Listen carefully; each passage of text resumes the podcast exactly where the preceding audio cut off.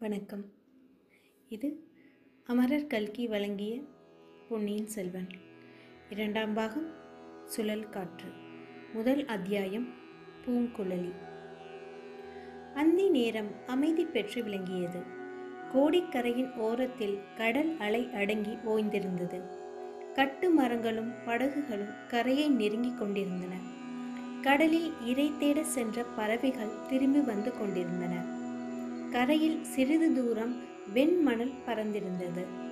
அதற்கு அப்பால் வெகு தூரத்திற்கு வெகு தூரம் காடு படர்ந்திருந்தது. காட்டு மரங்களின் கிளை ஆடவில்லை. இலைகள் அசையவில்லை. நாலா பக்கமும் நிசத்தம் நிலவியது. செங்கதிர் தேவன் கடலும் வானும் கலக்கும் இடத்தை நோக்கி விரைந்து இறங்கிக் கொண்டிருந்தான். மேக கதிர்திரல்கள் சில சூரியனுடைய செங்கதிர்களை மறைக்க பார்த்து தாங்களும் ஒளி பெற்று திகழ்ந்தன. கரையோரத்தில் கடலில் ஒரு சிறிய படகு மிதந்தது. கடலின் மெல்லிய அலை பூங்கரங்கள் அந்த படகை குழந்தையின் மணி தொட்டிலை ஆட்டுவது போல் மெல்ல மெல்ல அசைத்தன. அந்த படகில் ஓர் இளம் பெண் இருந்தாள். அவளை பார்த்ததும் சேந்தன் அமுதன் தன் மாமன் மகளை குறித்து வர்ணனை செய்தது நமக்கு நினைவு வருகிறது.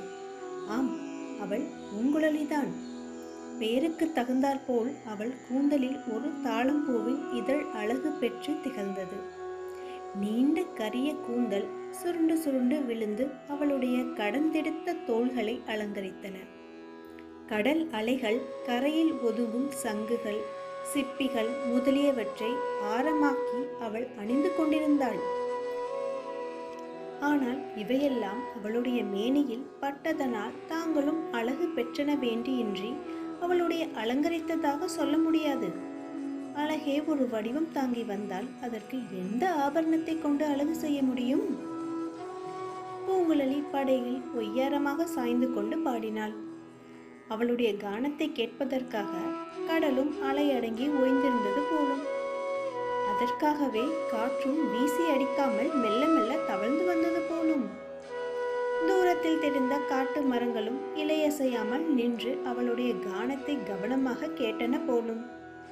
வானமும் பூமியும் அந்த கானத்தை கேட்டு மதிமயங்கி அசைவற்று நின்றன போலும்.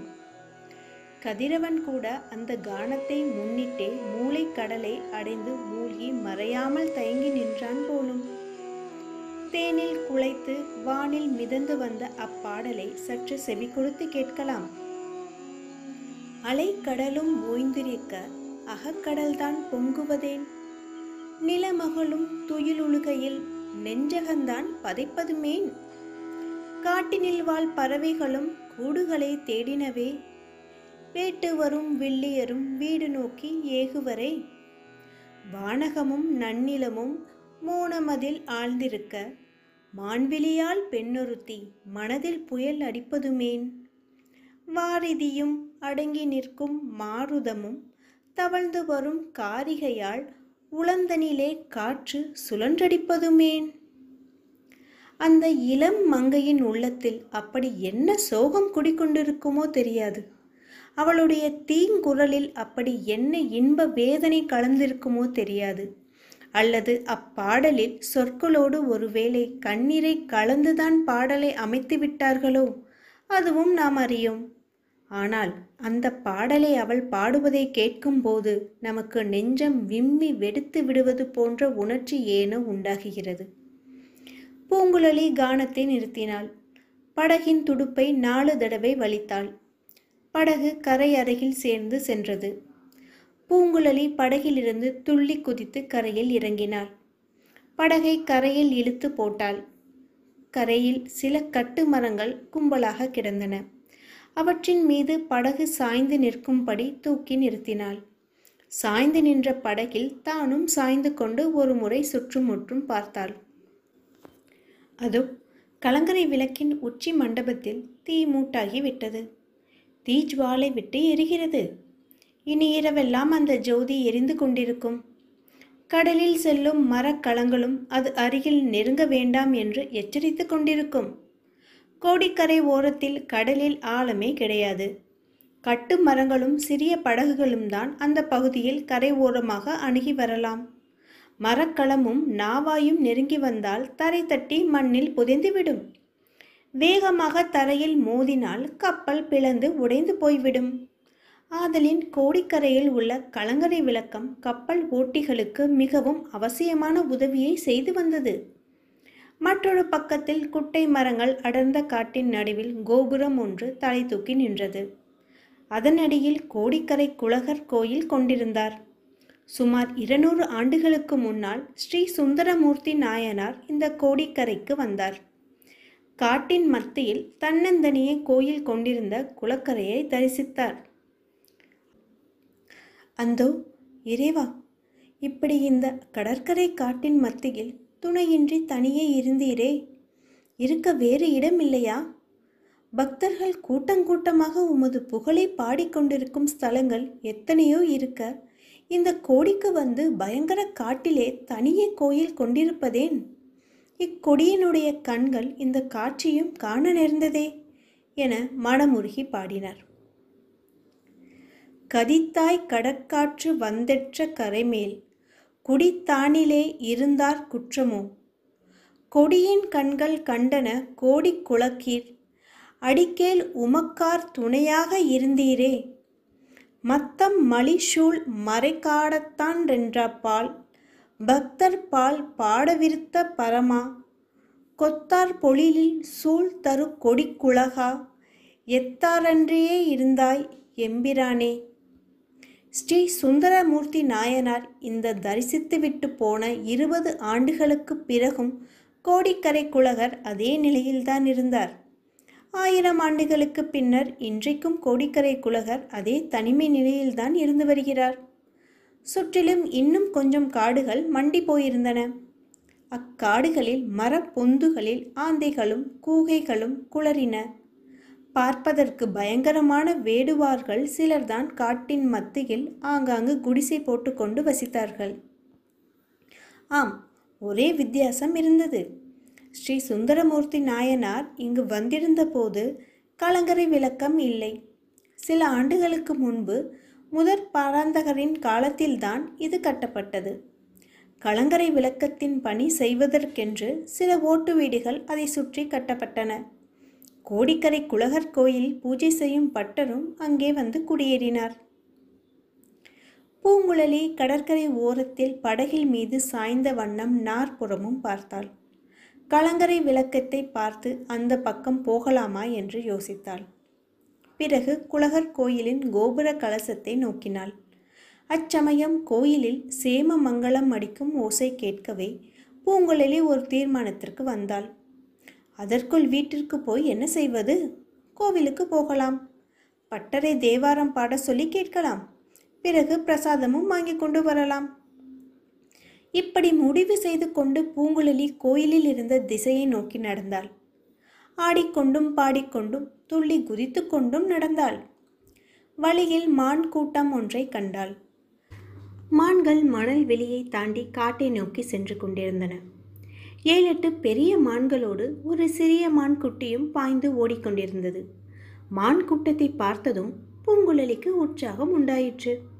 அவற்றை பிடிக்கப் போவது போல் தொடர்ந்து குதித்து ஓடினாள். ஆனால் என்னதான் விரைவாக ஓடினாலும் மான்களோடு போட்டியிட முடியுமா? மான் கூட்டம் பூங்குழலியை முந்திக் கொண்டது. முன்னால் சென்ற மான்கள் ஓரிடத்தில் நாலு கால்களையும் தூக்கி வானத்தில் பறப்பது போல் நீண்ட தூரம் தாவி குதித்தன. அங்கே புதை சேற்று குழி இருக்கிறதென்று பூங்குழலி யூகித்து கொண்டாள். பெரிய மான்கள் எல்லாம் அக்குழியை ஒரே தாண்டில் தாண்டி அப்பால் பத்திரமாய் இறங்கிவிட்டன. ஆனால் மான் குட்டியினால் முழுவதும் தாண்ட முடியவில்லை. அக்கரை ஓரமாக அதன் பின்னங்காலை சேற்றுக்குழியில் அகப்பட்டு கொண்டன. முன்னங்காலை கரையில் ஊன்றி மான் குட்டி ஆன மட்டம் கரை ஏற முயன்றது. ஆனால் அதன் பின்னங்கால்கள் சேற்றில் மேலும் மேலும் புதைந்து கொண்டிருந்தன. தாய்மான் கரையில் நின்று குட்டியின் நிலையை கவலையுடன் நோக்கியது. அதனால் தன் குட்டிக்கு உதவ ஏதும் முடியவில்லை. இதையெல்லாம் ஒரு நொடியில் பார்த்து அறிந்து கொண்ட பூங்குழலி அந்த புதை சேற்று குழி எங்கே முடிகிறது என்பதை கண்டு தெரிந்து கொண்டாள். புதைக்குழி ஓரமாக ஓடி சென்று கெட்டியான இடத்தின் வழியாக கடந்து எதிர்புறத்தில் மான் குட்டி சேற்றில் அகப்பட்டு கொண்டு தவித்த இடத்தை அணுகினாள். தாய் மான் முதலில் அவளைக் கண்டு மிரண்டது. பூங்குழலிக்கு மானின் பாஷை தெரியும் போலும். மிருதுவான குரலில் அவள் ஏதோ சொல்லவும் தாய்மான் பயம் நீங்கி நின்றது. பூங்குழலி புதை சேற்று குழியின் கரை ஓரத்தில் முன்னங்காலை மடித்து உட்கார்ந்து கைகளை நீட்டி மான் குட்டியை பற்றி பலமாக இழுத்து கரையேற்றினாள். சில வினாடி நேரம் அந்த மான் குட்டியின் உடம்பு விடவிடவென்று நடுங்கிக் கொண்டிருந்தது. தாய்மான் அரி அருகில் நின்று முகர்ந்து பார்த்து தைரியம் கூறியது போலும் அவ்வளவுதான். அடுத்த நொடி தாயும் குட்டியும் மீண்டும் பாய்ந்தோடின. சீ கொஞ்சமும் நன்றி இல்லாத மிருக ஜென்மங்கள் என்று பூங்குழலி தனக்குத்தானே சொல்லிக்கொண்டாள் ஆனால் மனிதர்களை விட இந்த மான்கள் மட்டமாய் போய்விடவில்லை என்று அவளே தேறுதலும் சொல்லிக் கொண்டாள். பிறகு மறுபடியும் குலகர் ஆலயத்தை நோக்கி நடந்தாள். மணல் வெளியை தாண்டியதும் மரஞ்செடிகள் அடர்ந்த காட்டு வழியில் போக வேண்டியிருந்தது. மேட்டில் ஏறியும் பள்ளத்தில் இறங்கியும் போக வேண்டியிருந்தது. அந்த காட்டை இயற்கையின் விசித்திரங்களில் ஒன்று என்றே சொல்ல வேண்டும். அங்கே கற்பாறைகளினால் அமைந்த மலைகளோ குன்றுகளோ இல்லை. ஒரே மணல் வெளிதான். ஆங்காங்கு மணல் மேடிட்டு மணல் மேடிட்டின் மீது செடிகளும் மரங்களும் முளைத்திருந்ததனால் கெட்டிப்பட்டு குன்றுகளாகவே மாறிப்போயிருந்தன குன்றுகளுக்கு பக்கத்தில் பள்ளங்களும் இருந்தன. அத்தகைய காட்டில் வழி கண்டுபிடித்து போவது எளிய காரியமன்று. வெகு தூரம் நடந்துவிட்டு போல தோற்றும் ஆனால் திரும்ப திரும்ப புறப்பட்ட இடத்திற்கே வந்து கொண்டிருப்போம்.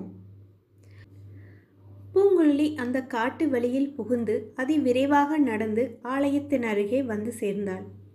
கோவிலுக்கு வெளியிலும் உட்பிரகாரத்திலும் கொன்னை பன்னீர் முதலிய மரங்கள் ஓங்கி வளர்ந்து மலர்ந்து குலுங்கி கொண்டிருந்தன. பூங்குழலி ஆலயத்திற்குள் போனாள். பட்டர் அவளை பார்த்து முகமளந்தார் அந்த கோவிலுக்குள் சாமி தரிசனம் செய்வதற்காகவே வருவோர் அருமை. ஆதிலும் அருமையாக வருகின்றவரை பார்த்து பட்டர் மகிழ்வது இயல்புதானே? தேங்காய் மூடியும் பிரசாதமும் கொண்டு வந்து பட்டர் கொடுத்தார். அம்மா கொஞ்சம் காத்திருக்கிறாயா? நானும் இதோ சன்னதியை பூட்டி கொண்டு வீட்டுக்கு வருகிறேன் என்றார். இருட்டிய பிறகு அந்த காட்டு வழியில் செல்வது கொஞ்சம் சிரமமான காரியம்தான் ஆனால் வழிகாட்டுவதற்கு பூங்குழலி இருந்தால் கவலையே கிடையாது. இருக்கிறேன் ஐயா எனக்கு அவசரம் ஒன்றுமில்லை. மெதுவாக கோயில் கைக்காரியங்களை முடித்துக்கொண்டு புறப்படுங்கள் என்று பூங்குழலி கூறிவிட்டு கோயில் பிரகாரத்திற்கு வந்தாள். மரக்கிளை ஒன்றை பிடித்துக்கொண்டு பிரகாரத்தின் மதில் சுவரின் மேல் தாவி ஏறினாள். மதில் மூலையில் நந்தி பகவானுடைய பெரிய சிலை ஒன்று அமைக்கப்பட்டிருந்தது. அந்த சிலை மீது சிறிது சாய்ந்த வண்ணம் மதில் மீது காலை நீட்டி படுத்தாள். தேங்காய் மூடியை பல்லினால் சுரண்டி சாப்பிடத் தொடங்கினாள். நாலாபுரமும் இருள் சூழ்ந்து வரும் விசித்திரத்தை பூங்குழலி பார்த்து கொண்டிருக்கையில் குதிரையின் காலடி சத்தம் கேட்டாள். சத்தம் வந்த வழியை ஆவலுடன் பார்த்து கொண்டிருந்தாள். குதிரை காலடியின் சத்தம் அவளுடைய உள்ளத்தில் ஏதேதோ பழைய ஞாபகங்களை எழுப்பி அவளை கனவு லோகத்திற்கு கொண்டு போயிற்று. எங்கிருந்தோ இனந்தெரியாத ஒரு துக்கம் வந்து நெஞ்சை அடைத்தது. வருகிறது யாராய் இருக்கக்கூடும்? யாராயிருந்தால் நமக்கென்ன கவலை? கொஞ்ச காலமாக புது ஆட்கள் வருகிறதும் போகிறதும் அதிகமாய் தான் இருக்கிறது. ராஜாங்க காரியமாக வருகிறார்களாம் போகிறார்களாம். நேற்றுக்கு கூட இரண்டு பேர் வந்திருந்தார்கள். அவர்களை பார்ப்பதற்கே அருவருப்பாய் இருந்தது. அண்ணனை படகு வலிக்கச் சொல்லி கீழத்திற்கு சென்றார்கள். பணமும் நிறைய கொடுத்தார்கள். அவர்களுடைய பணத்திலே இடி விழட்டும். யாருக்கு பணம் வேண்டும்? பணத்தை வைத்துக்கொண்டு இந்த நடுக்காட்டில் என்ன செய்வது? ஆனால் அண்ணனுக்கும் அன்னிக்கும் பணம் என்றால் ஒரே ஆசை. எதற்கோ தெரியவில்லை. சேர்த்து சேர்த்து புதைத்து வைக்கிறார்கள். குதிரை காலடி சத்தம் இதோ அருகில் நெருங்கி வருகிறது. ஒரு குதிரை அல்ல இரண்டு குதிரைகள் வருவது போல தோன்றுகிறது. இதோ அவை தென்படுகின்றன. பள்ளத்திலிருந்து மெல்ல மெல்ல மேட்டில் ஏறி வருகின்றன. நெடுந்தூரம் பிரயாணம் செய்து களைத்து போன குதிரைகள். ஒவ்வொரு குதிரை மீதும் ஒரு ஆள் வருகிறான். முதலில் வருகிற குதிரை மேல் வருகிறவன் வாலிப பிரயாத்தவன். பார்க்க லட்சணமாக இருக்கிறான். வாட்டசாட்டமாகவும் இருக்கிறான். முகத்தில் கம்பீரம் இருக்கிறது. ஆனால் அவளுடைய இருதய அந்தரங்கத்தில் குடிக்கொண்டிருக்கும் அந்த இன்னொரு முகத்தின் அழகும் கம்பீரமும் எங்கே? இவனுடைய முகம் எங்கே? பார்க்க போனால் இவனுடைய முகம் மரப்பொந்தில் இருக்கும் ஆந்தை முகம் மாதிரி அல்லவா சப்பட்டையாய் இருக்கிறது? குதிரை மேல் வந்த இருவரில் முதலில் வந்தவன் நமது பழைய நண்பனாகிய வல்லவராயன் வந்தியத்தேவன்தான். பின்னால் வந்தவன் வைத்தியரனுடைய மகன். இருவரும் பழையாறையிலிருந்து இங்கே வந்து சேர்வதற்குள் இழைத்து களைத்து சோர்வற்று போயிருக்கிறார்கள். ஆயினும் வந்தியத்தேவனுடைய முகம் கோயில் மதில் மேல் காலை நீட்டி சாய்ந்து கொண்டிருந்த பூங்குழலை கண்டதும் சிறிது மலர்ந்தது. அவள் தன்னுடைய முகத்தை உற்று பார்த்து கொண்டிருக்கிறாள் என்று தெரிந்ததும் அவனுடைய இயற்கையான உற்சாகமே பிறந்துவிட்டது. அவனும் குதிரையை நிறுத்திவிட்டு அவளுடைய முகத்தை ஆர்வத்துடன் உற்று பார்க்கலானான். தன் முகத்தை மரப்பொந்திலுள்ள ஆந்தையின் முகத்தோடு அவள் ஒப்பிடுகிறாள் என்று மட்டும் அவன் அறிந்திருந்தால் அவ்வளவு உற்சாகப்பட்டிருக்க முடியாதுதான். ஒரு மனதில் உள்ளதை இன்னொருவர் முழுவதும் அறிய முடியாமல் இருப்பது எவ்வளவு அனுகூலமாய் இருக்கிறது? குதிரை மேல் வந்தவன் தன்னை உற்று பார்த்து கொண்டிருக்கிறான் என்பதை பூங்குழலி அறிந்தாள். கையில் தான் தேங்காய் மூடி வைத்துக்கொண்டு பல்லினால் சுரண்டி தின்று கொண்டிருப்பதையும் நினைத்தாள்.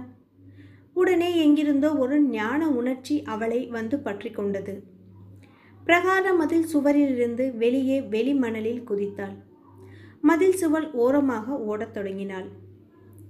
அதை பார்த்த உடனே வந்தியத்தேவனும் குதிரை மேலிருந்து குதிக்க தோன்றியது. குதித்து பூங்குழலியை பின்தொடர்ந்து பிடிப்பதற்கு ஓட வேண்டும் என்று தோன்றியது. அவ்வாறே அவளை துரத்தி கொண்டு ஓடினான். இந்த அர்த்தமற்ற செயலின் காரண காரியங்களை யார் கண்டுபிடித்து சொல்ல முடியும்? ஆயிரம் பதினாறாயிரம் ஆண்டுகளாக தொடர்ந்து வந்த மனித குலத்தின் பரம்பரை இயற்கைதான் பூங்குழலியை ஓட செய்தது என்றும் அதுவே வந்தியத்தேவனை துரத்தி பிடிக்க செய்ததும் என்றுதான் சொல்ல வேண்டும். இத்துடன் முதல் அத்தியாயம் பூங்குழலி நிறைவடைந்தது. மீண்டும் இரண்டாவது அத்தியாயம் சேற்று பள்ளம். அதில் உங்களுடன் பயணிக்கிறேன். நன்றி வணக்கம்.